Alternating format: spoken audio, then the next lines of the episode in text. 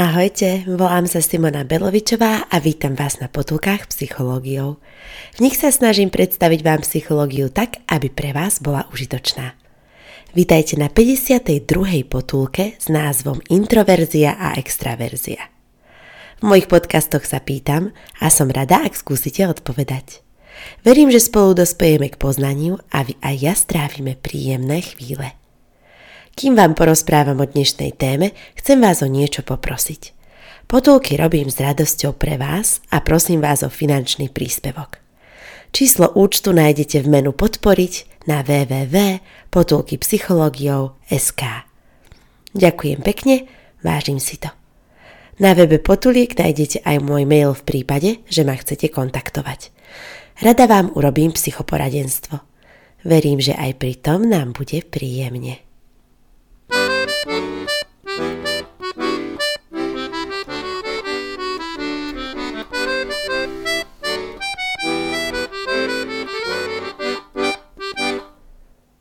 Dnešnou potulkou začínam cyklus o osobnosti.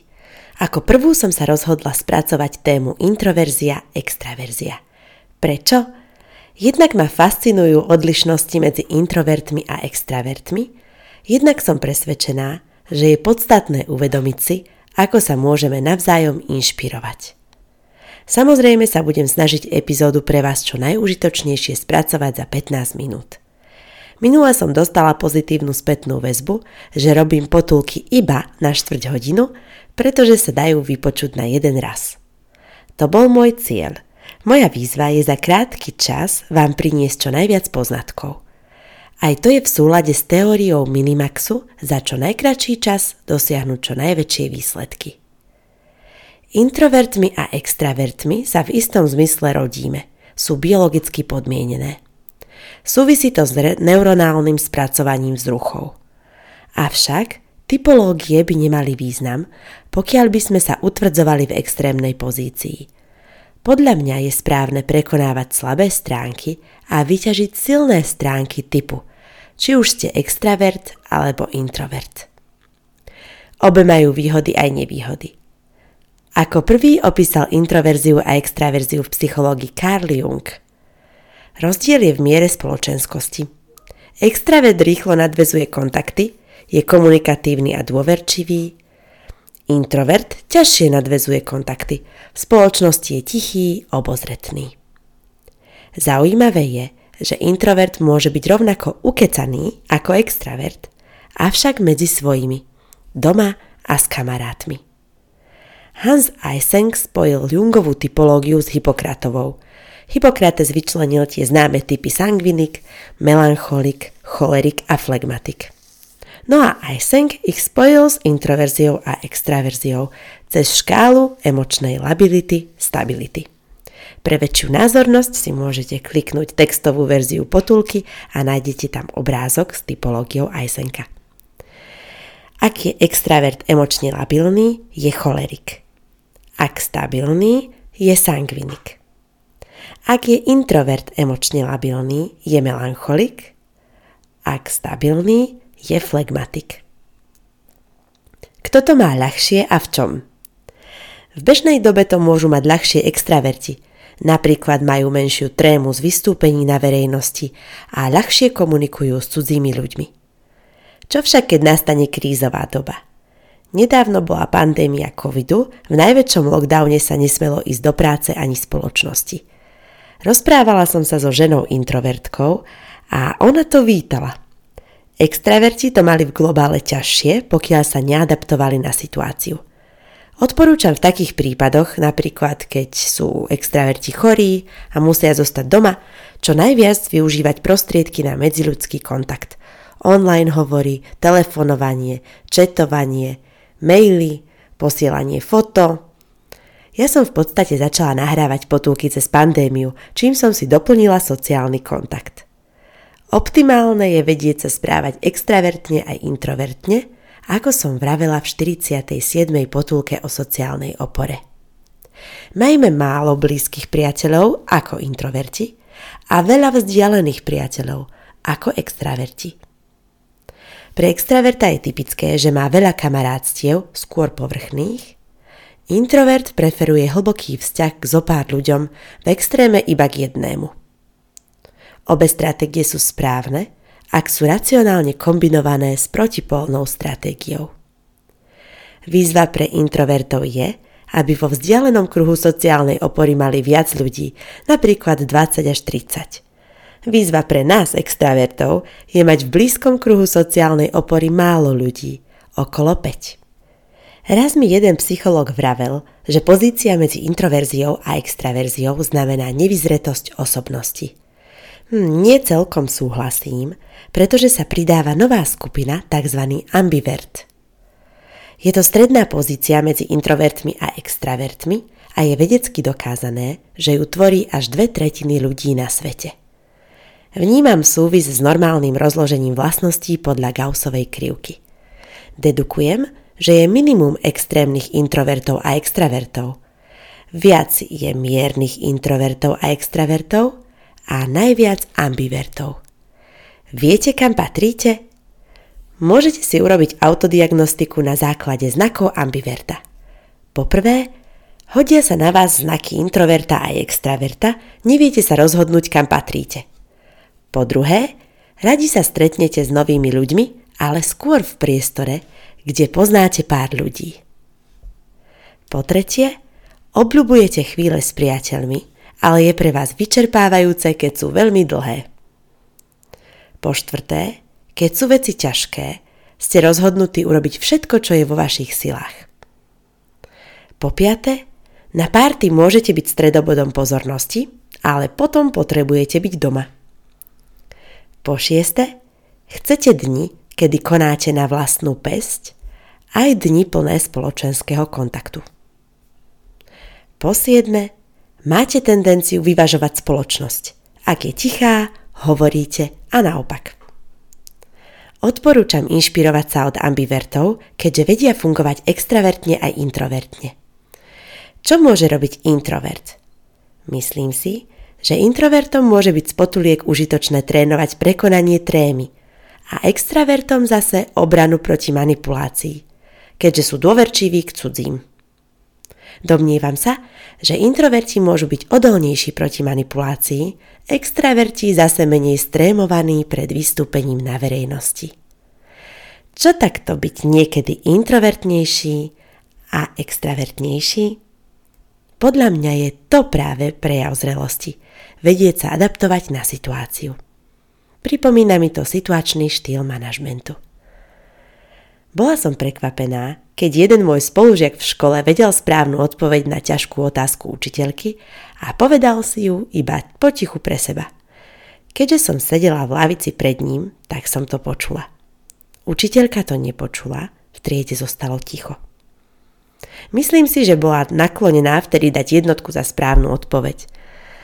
A keďže to bola učiteľka, ktorá dávala ťažké písomky a mávali sme všelijaké známky, tak by tá jednotka to znamenala. Keďže zostalo ticho, prezradila napokon správnu odpoveď. A bola to tá odpoveď spolužiaka. Začudovaná som sa otočila, spýtala som sa ho, prečo to nepovedal nahlas. Iste, mohla úlohu zohrať puberta a rešpekt či skôr nerešpekt vyučujúcej. Ako ho však poznám, šlo o introverta. Odvetil mi. Na čo to budem hovoriť? Celkovo bol tichší, ako by mu stačilo byť sám so sebou. Teraz to vnímam ako typicky introvertné správanie. Inšpirovalo ma to a na vysokej škole som realizovala výskum, aké sú faktory komunikácie žiakov s učiteľom. Overila som, že významným faktorom je extraverzia v rámci teórie Big Five. Zistila som, že extraverti dávali učiteľom viac odpovedí aj otázok na vyučovacej hodine – pre žiakov introvertov ako odstránenie bariér komunikácie odporúčam možnosť písomnej prípravy a potom ústnu odpoveď pred tabulou. Záchytný bod pre nich môže byť pozerať sa do papierov s prípravou, nie na tváre ostatných. Paradoxne extravertom odporúčam tiež písomnú prípravu, aby pri tom ich rozvláčnom hovorení nezabudli na niečo dôležité. A ja keď píšem potulky, tak si robím písomnú prípravu. To sú tie textové verzie epizód, ktoré potom nájdete na webe. Lebo keby som tak rozprávala len tak bez prípravy, tak by to možno nebolo tých 15 minút, ale aj hodina. No a na maturite nie nadarmo je pre všetkých možnosť prípravy. Či už ste extravert alebo introvert, písomná príprava a nie len na maturitu, ale na rôzne vystúpenia na verejnosti vám pomôže um, nestratiť sa a korigovať aj slabé stránky vášho typu. Um, výskumy ukazujú, že existuje vzťah medzi extraverziou a asertivitou, spokojnosťou, energickosťou a optimizmom. To sú výborné vlastnosti, introverti však majú svoje výhody. Sú skôr rezervovaní, nezávislí, vyrovnaní. Hoci sú obvykle radšej sami, nemusia trpieť sociálnou úzkosťou. Príležitosť na rast majú introverti aj extraverti. Trošku odbočím od témy, keďže chcem načať tému krúžkov. Všetkého veľa škodí, preto odporúčam dni v týždni, kedy má dieťa krúžok, aj dni, kedy môže praktizovať tzv. voľnú hru. V nej si dieťa samo vyberá tému, cieľ, hračky i parťáka do hry. Voľná hra vychádza z vnútornej potreby dieťaťa, z jeho motívov a záujmov. Som presvedčená, že prvákovi bohate stačí jeden krúžok za týždeň. Voľnú hru detí si môžu rodičia a pedagógovia všímať a na základe toho pomôcť dieťaťu vybrať vhodný krúžok. Navrhujem taký, ktorý ich bude baviť a majú na ňo schopnosti. A tam sa opäť dostávam k introverzii a extraverzii, keďže zaujímavé činnosti detí predchádzajú výberu povolania u dospelých. Aj s tým pracujeme ako psychológovia, že si všímame záujmy detí a pomáhame kariérovo poradiť mm, pri výbere školy alebo pri výbere povolania. No a ako typicky trávi voľný čas introvert a extravert? Typicky introvertné záujmy sú, ako asi predpokladáte, skôr samotárske. Napadá mi napríklad maľovanie, stavanie modelov, práca s počítačom, skladanie hudby. Typické extravertné záujmy sú tie, kde je veľa ľudí, ako divadelný krúžok, scouting, kolektívne športy. K tomu neskôr prislúchajú typické introvertné povolania, napríklad IT programátor, grafik, laboratórny technik, výskumník. Proste také, kde sa viac pracuje s počítačom alebo s nejakými materiálmi, než s ľuďmi.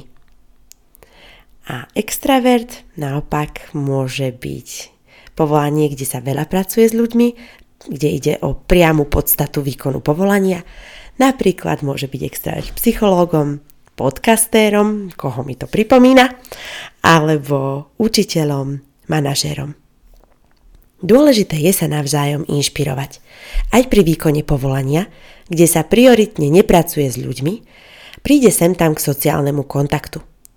Ak niekto pracuje s ľuďmi, sú chvíle, keď je od nich ďalej, napríklad cez chorobu alebo pandémiu. Extraverti ľahšie nadviažu známosti ale môžu byť preto ľahšie ovplyvniteľní druhými. Introverti majú problém v komunikácii, čo môže byť prekážkou nadviazania vzťahu alebo získania práce. Ich samotárstvo však môže byť výhodou, aby neboli vo vzťahoch zranení. Extravert má veľa kamarátov, ale z toho množstva sa skôr nájde niekto, kto ho zradí.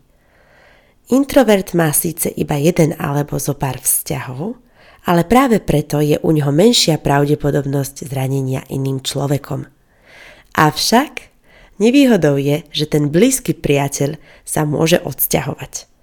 A potom introvert zostane nahratý, preto je dobré, aby mal viac kamarátov. Aspoň takých menej blízkych. Prajem vám, aby ste vedeli prekonať nevýhody vašej extraverzie alebo introverzie a vyťažiť z ich výhod. Majte sa dobre a majte oduševnené chvíle.